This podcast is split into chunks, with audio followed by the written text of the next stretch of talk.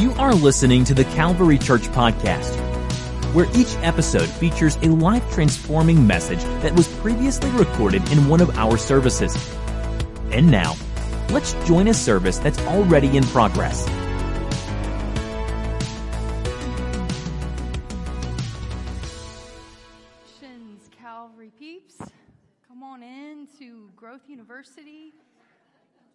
Welcome you into the house of the Lord. I'll invite you to stand with me.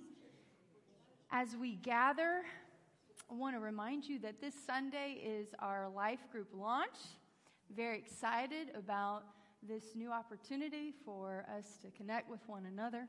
And so please um, be thinking about that. Let your heart be open to join a group or two um, and really commit to those groups and those individuals. And uh, we bear one another's burdens um, through these opportunities and fulfill the law of Christ.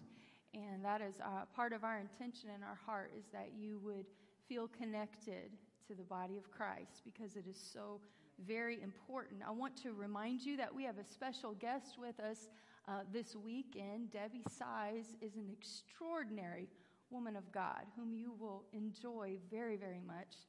She's one of my favorite people on the planet. She reminds me of the bishop's wife and just her personality and presence and the unique ways the Lord has used her. She has led the singles ministry of the United Pentecostal Church International for many years um, and uh, continues to be a very sought after speaker at ladies' conferences and things like that. And so she is going to be a special guest of Purpose Institute on Friday night, and so you don't have to be a student to attend.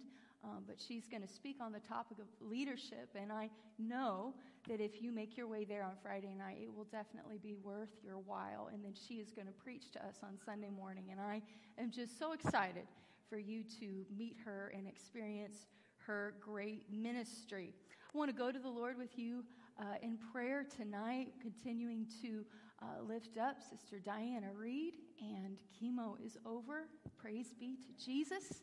And thanks to all of you who have helped. Yes, pray her through that process. Amen. And so uh, just want you to continue to be aware of their family and the uh, unique season that they are in. Um, there are other families in our church who are going through different things. And so just let the Lord use you to strengthen them, encourage them in whatever way that you feel led. But I just want to give you an opportunity if you have an unspoken need and you want to acknowledge that by raising your hand. I want to just invite you to go ahead and do that. The Lord knows. It's just a symbol of our confidence in Him. Paul told the church at Philippi, We have confidence that He who has begun a good work will finish it. And that's why we can come to the Lord in prayer with that confidence. And so I would just ask you to uh, remember these needs with me as we pray and ask the Lord to cover our time in His Word in this weekend at Calvary. Lord, we love you and we thank you for the opportunity to gather in your house with your people and hear your word. God, we can thank you because we know that everything that we need is at your disposal, that you are not just a resource to us, but you are the source of everything that we need.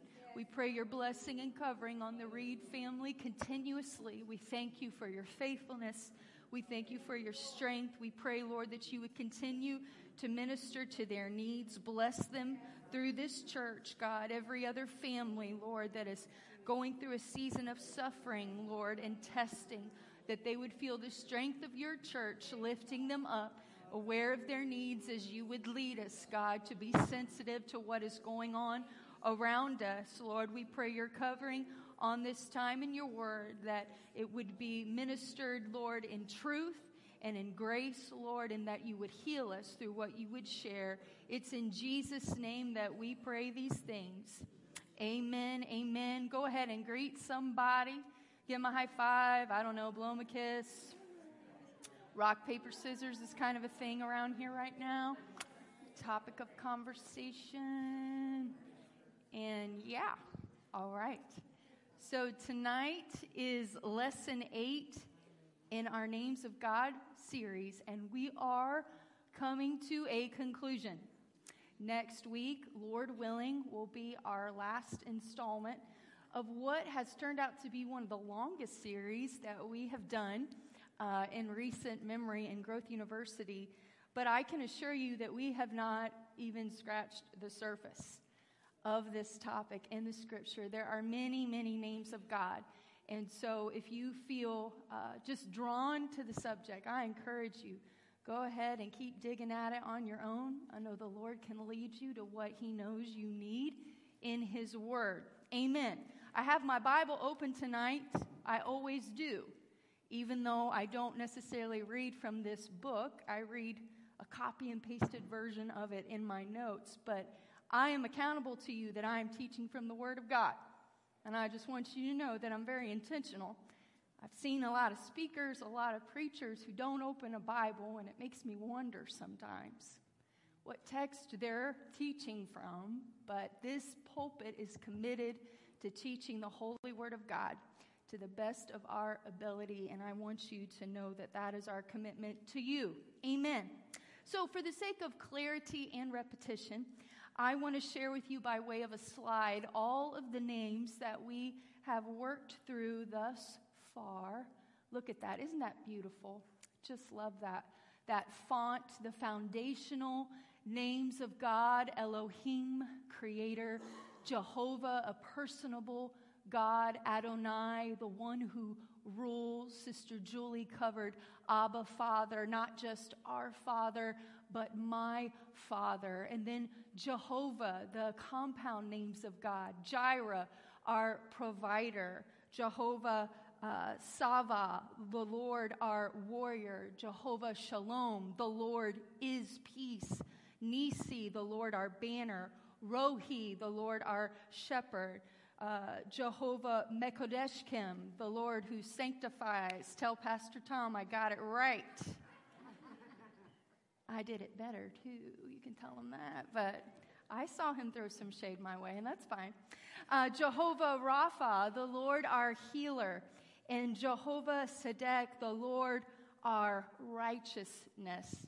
And so every week, every lesson, we have seen God reveal himself to his people in times of need and in times of personal difficulty. And through this, we have understood that for every need that the people of God will ever have, God has a name that meets and addresses that needs because God is and God wants to be everything that we will ever need Him to be. And so, through these names and the study of their meanings and original context, we have seen Him make clear to us that He is not just able, but He is available to us. That we can cry out to the Lord. His name is a strong tower that the righteous can run into. His name is our banner. It will cover us. It will keep us and go ahead of us. That God is not just the supreme being or the creator, but He is the God who can be and wants to be known by us. Amen. He wants to be our peace. Can I get an amen? He wants to be our shepherd. He wants to be your provider, your ruler, your healer, your righteousness, your personal warrior, the one who sanctifies you and sets you apart for his unique purpose for your life. And so tonight we continue with two of the El names of God El Elyon and El Shaddai. And so, to begin with these two El names, I want us to look at the Hebrew name, the Hebrew word rather, El, means mighty one, strength, power. I have a slide for you. The International Standard Bible Encyclopedia defines the word El as the most common word for deity in the Semitic languages. It is found often in the Old Testament, most often in the books of Job and Psalms, and it is frequently combined with nouns and adjectives to express the divine name with reference to particular attributes or phases of his being. And so that simply means that just as we have seen Jehovah or Yahweh used before another word to create a compound name for God, Jehovah Jireh, Jehovah Nisi, we see this word El used in the same way. Jehovah blank, meaning the Lord is, and then in this case, El blank, meaning God is. And so I want to quickly remind us of the cultural context that is so important to consider when studying these names for God in the scripture. That in ancient times, names were given very intentionally. To name someone was to speak meaning and significance over their life from birth. Names specifically for the people of God were chosen prophetically. We do not have that same approach in our modern time. But a good example of this in the Bible is in the life of Joseph, whom Pastor T has done an incredible series on Sunday mornings. If you've missed one or you haven't been a part, I encourage you to please go back and listen to those messages. They have been just really amazing. But Joseph named his sons very intentionally. His first son he named Manasseh, which means forgotten troubles. Joseph says, The Lord has caused me to forget. And we have been reminded in recent weeks there was a lot that Joseph probably wanted to forget. He wanted to put behind him and move on. And so he named his son accordingly. And then his second son, Ephraim, means twice fruitful. And to him, Joseph would say, The Lord has made me fruitful in the land of my affliction. And so, this culture of naming for significance was good news for some and bad news for other people in the Bible. Good news for people like Elijah, whose name means Yahweh is my God. That is a great name to have, right? Isaiah means the salvation of God. You probably know this one. Judah means praise. Hannah rightfully named little Samuel, God has heard. But there's a downside to all of this naming business as well. Poor Esau's name means hairy. Yikes. Not the best start in life. And because his twin brother Jacob grabbed his heel during birth, he was named supplanter, one who seizes or overreaches Jacob Bond. So sorry about that. but this is why God changed Jacob's name to Israel, which means prince. Probably one of the most unfortunate namings in the Bible is when a baby is born to the daughter in law of Eli the priest in 1 Samuel 4. She goes into labor at a very tragic time in Israel's history. And she's just gotten the news that the ark of God has been taken in battle and that her husband and her father and I, Eli, are dead. And she names the son born not long after all of these things happen Ichabod, which means the glory of the Lord has departed, meaning we're doomed. That's an unfortunate name. Have you ever thought that when you've heard the name of a new baby? Oh man, yikes. Whatever you do, don't say it out loud, but I know you've thought it, as have I. What are you thinking? Okay. Oh my, what does this mean? What were your parents thinking? Your parents must hate you. Wow. I saw a semi truck the other day coming to the church for a company with the name Bob Evans, but it wasn't the farm or the sausage.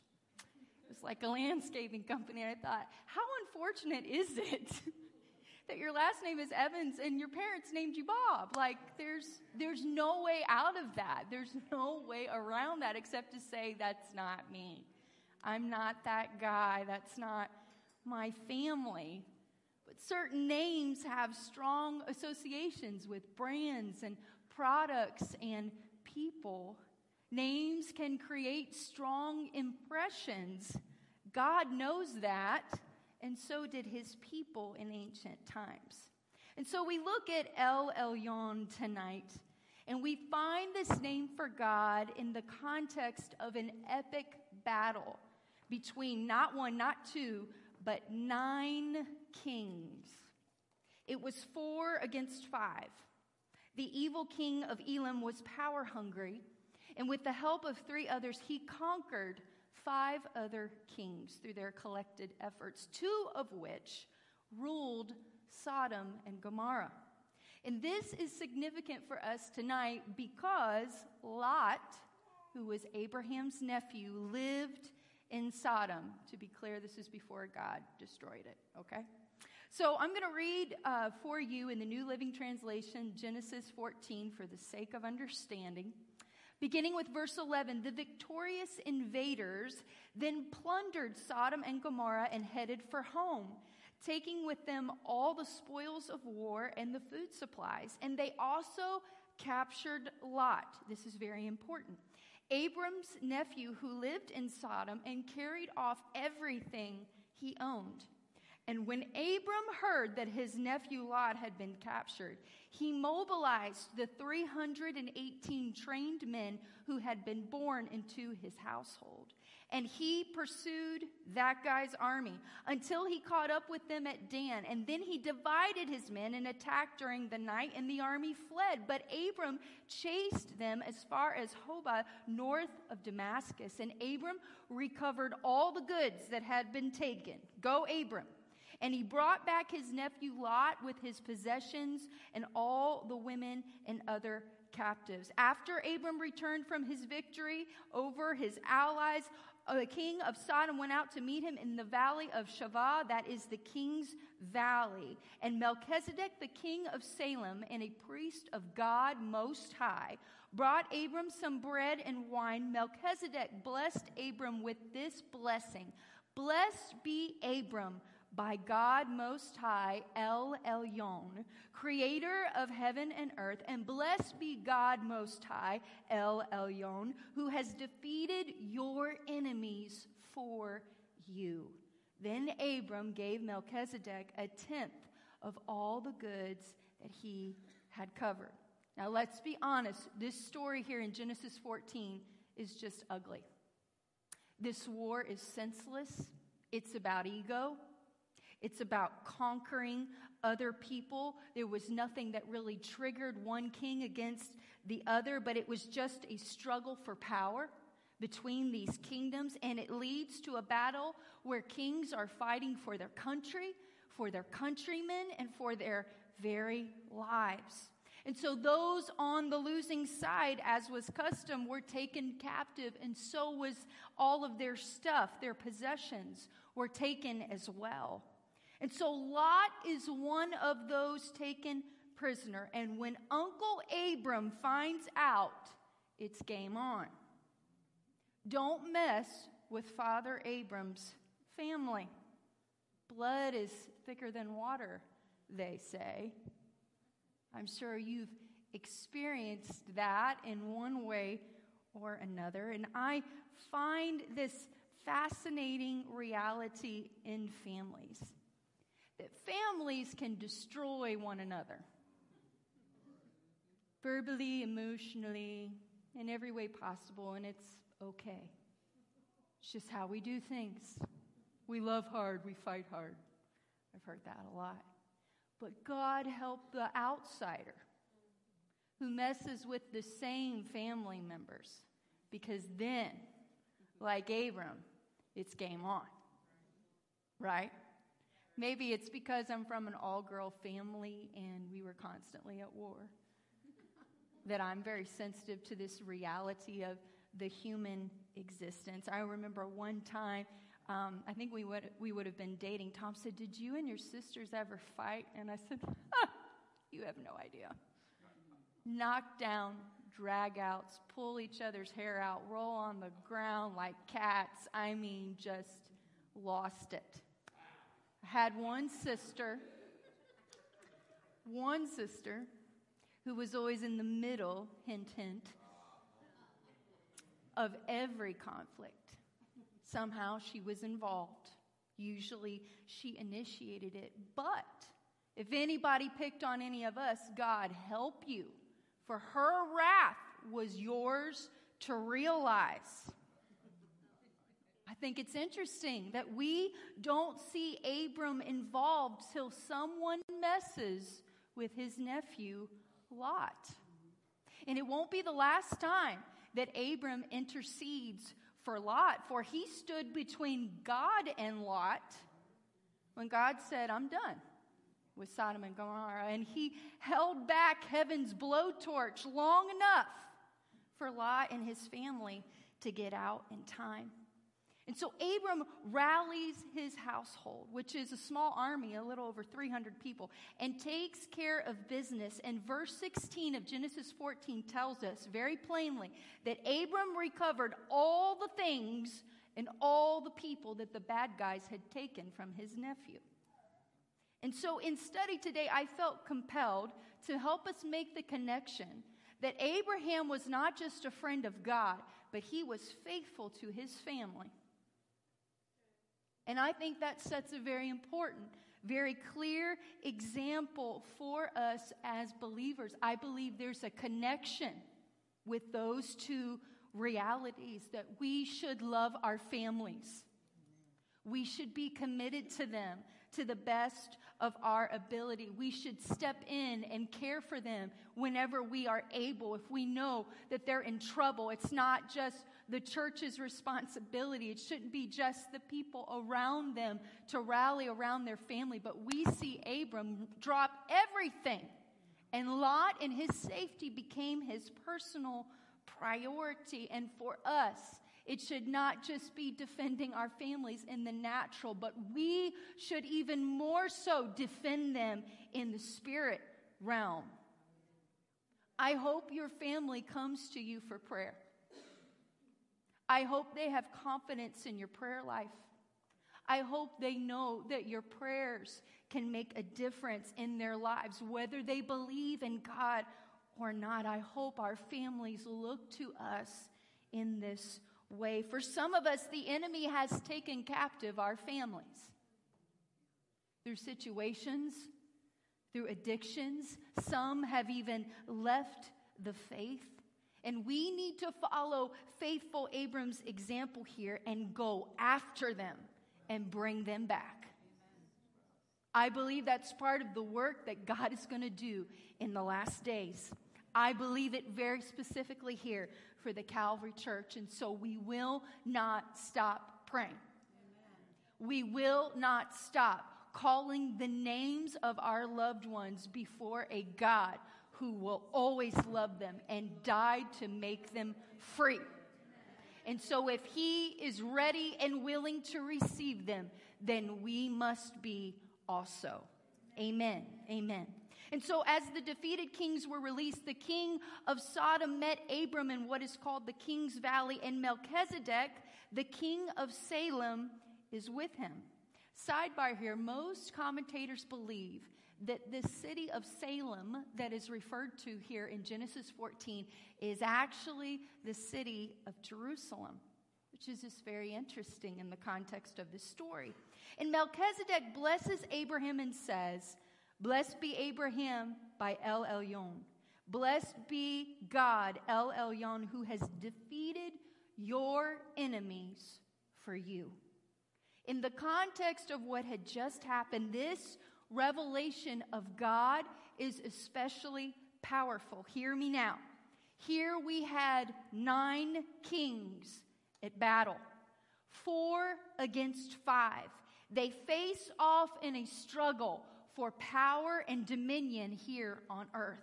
But God's man enters the arena and recovers all that his family has lost with just a few hundred men.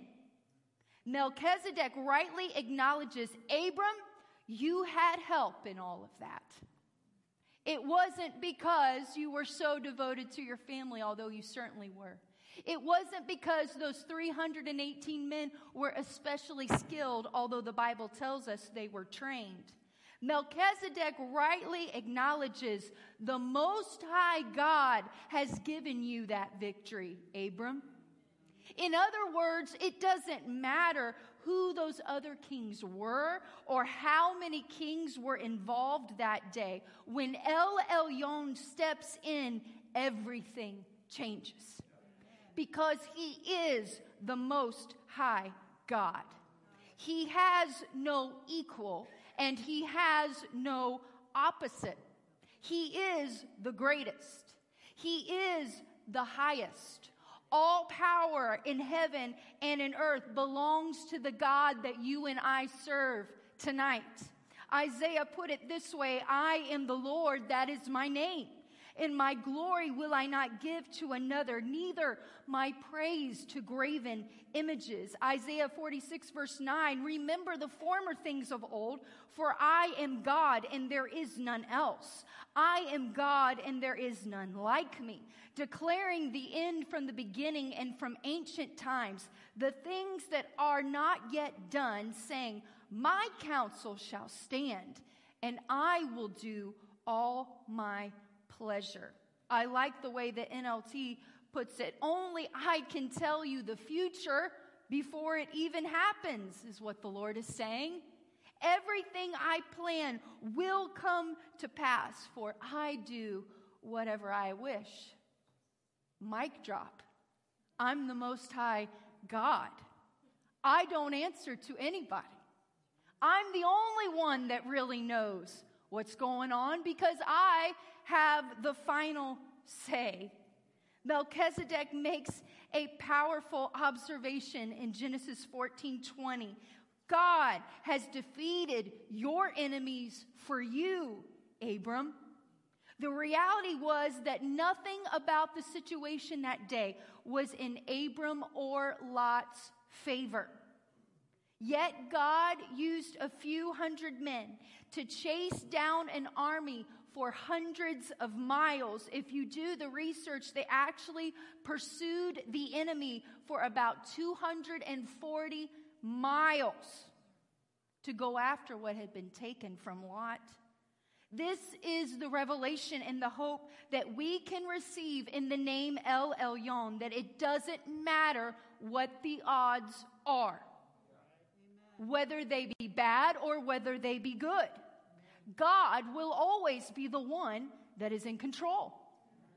Zechariah put it this way to Zerubbabel not by might, nor by power, but by my spirit, says the Lord of hosts.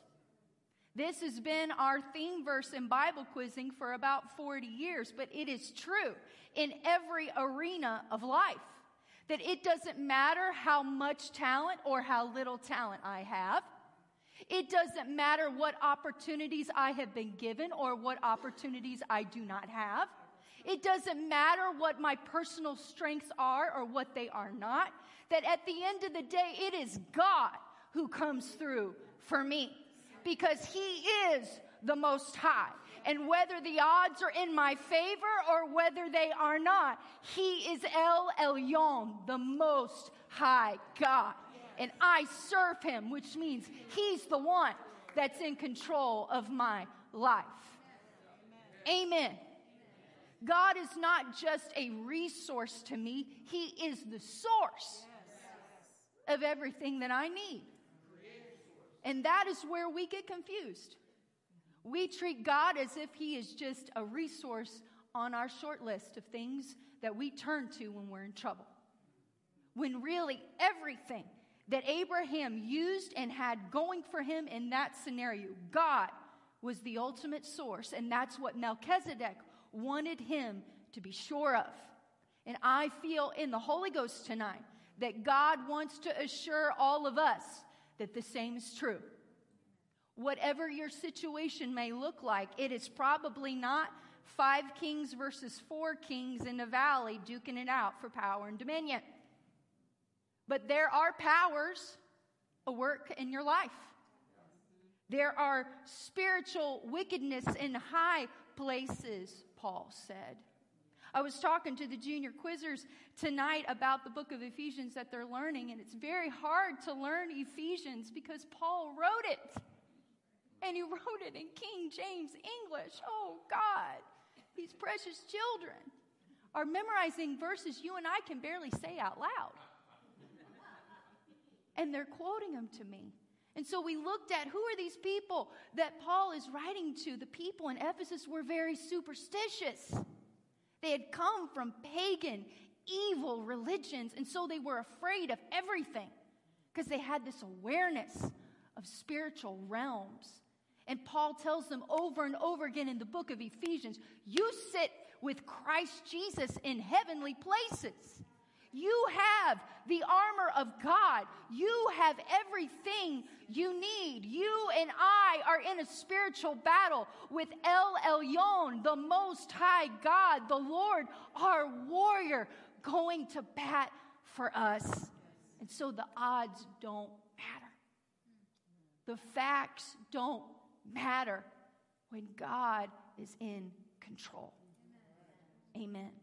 And then finally, El Shaddai.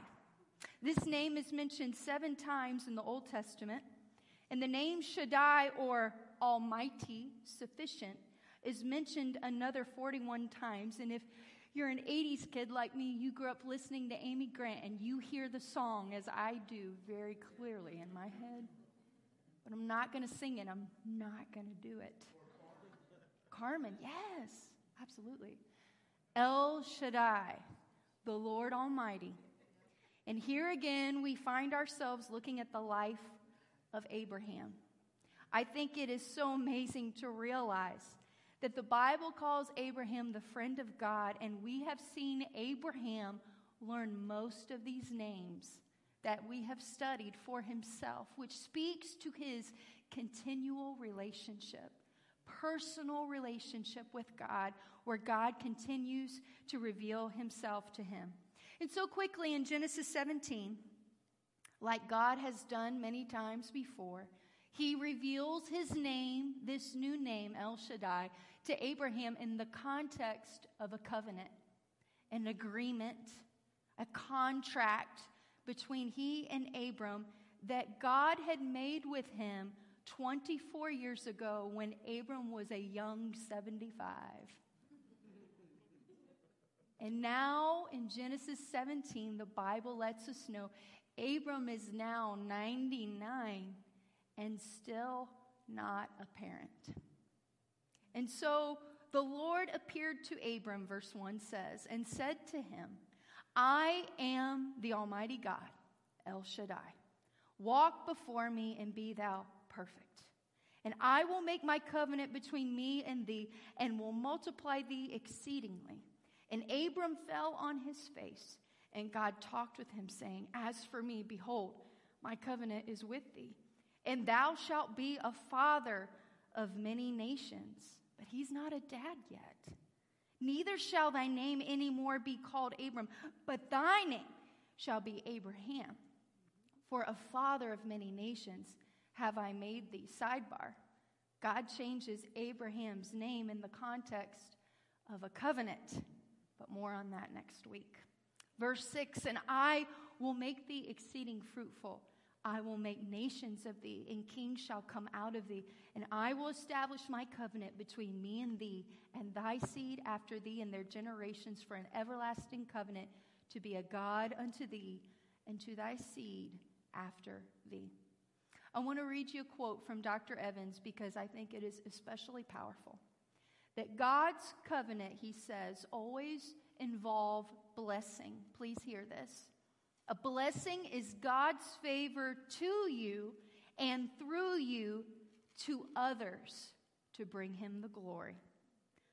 A blessing, please hear me in Jesus' name.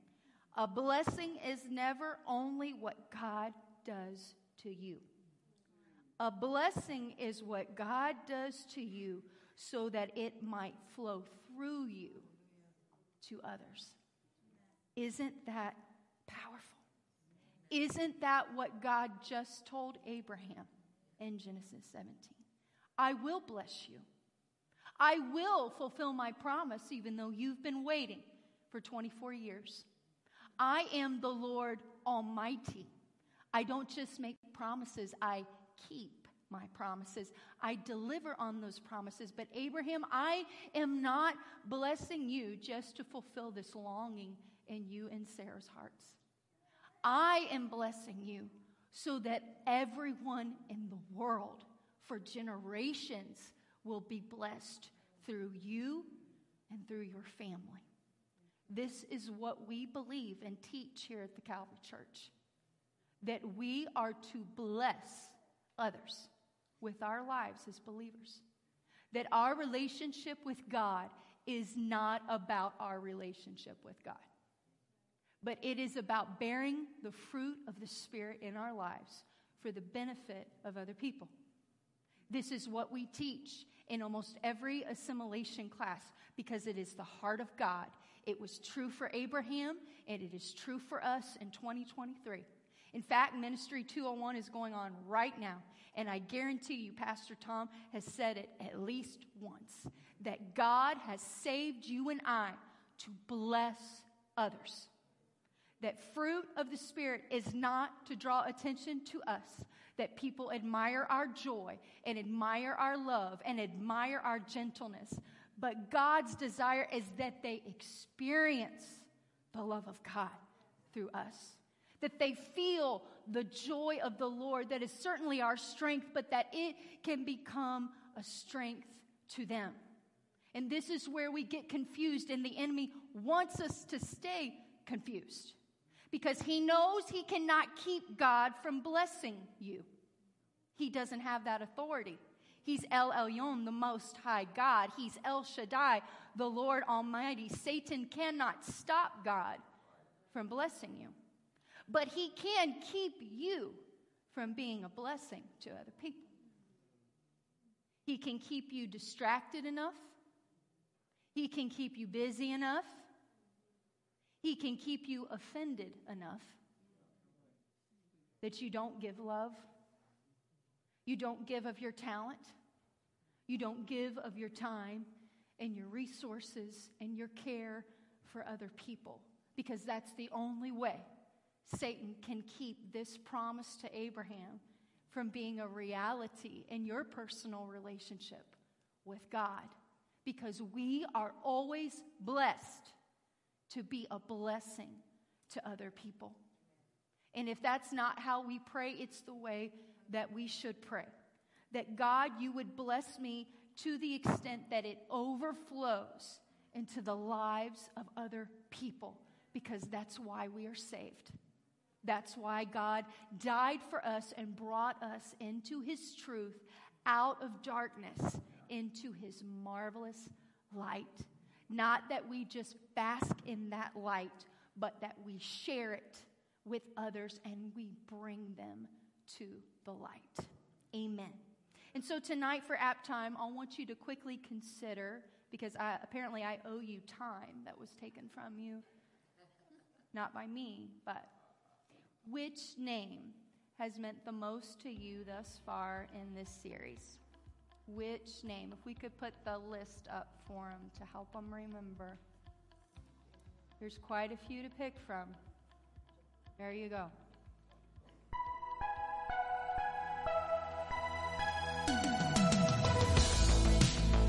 This podcast was brought to you by the Calvary Church in Cincinnati, Ohio. For more information about the Calvary Church, please visit our website at www.thecalvarychurch.com. Consider joining us for a service where you will find friendly people, high energy music, and life transforming preaching and teaching from a biblical worldview. You can find our podcast on iTunes, Google Play, or on our website at www.thecalvarychurch.com. Until next time, thanks for listening.